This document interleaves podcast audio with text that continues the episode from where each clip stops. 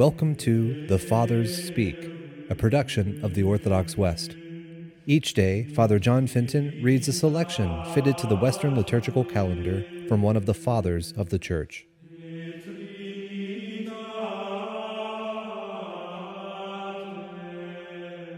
As we this day commemorate the holy Bishop and Confessor Nicholas, let us listen to a portion of a homily by our Father among the Saints, Augustine. When the Lord asks Peter if he loves him, he is asking something he already knows. Yet he does not ask only once, but a second and a third time. Each time Peter's answer is the same You know I love you. Each time the Lord gives him the same command Tend my sheep. Peter had denied Christ three times, and to counter this, he must profess his faith three times. Otherwise, his tongue would seem quicker to serve fear than love, and the threat of death would seem to have made him more eloquent than the presence of life. If denying the shepherd was the proof of fear, then the task of love is to tend his flock. When those who are tending Christ's flock wish that the sheep were theirs rather than his, they stand convicted of loving themselves, not Christ and the Lord's words are a repeated admonition to them and to all who, as Paul sadly writes, are seeking their own ends and not Christ's. Do you love me? Tend my sheep. Surely this means, if you love me, your thoughts must focus on taking care of my sheep and not taking care of yourself. You must tend them as mine, not as yours. Seek in them my glory, not yours, my sovereign rights, not yours, my gain, not yours. Otherwise, you will find yourself among those who belong to the times of peril, those who are guilty of self love, and the other sins that go with that beginning of evils.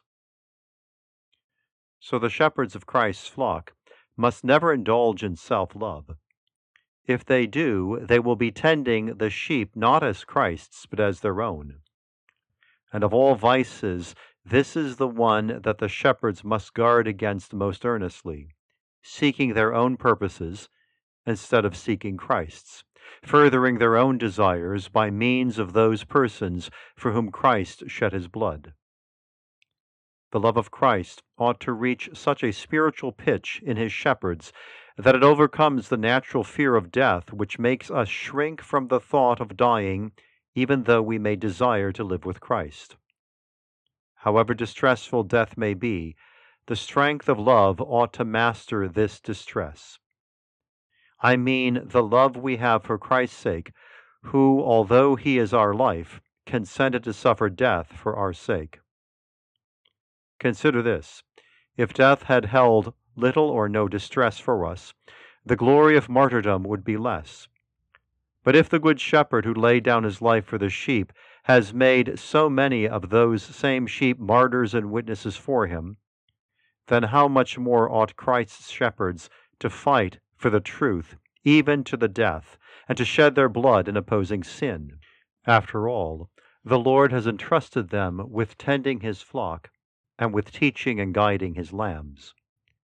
With his passion for their example, Christ's shepherds are most certainly bound to cling to the pattern of his suffering since even the lambs have so often followed that pattern of the chief shepherd, in whose one flock the shepherd themselves are lambs.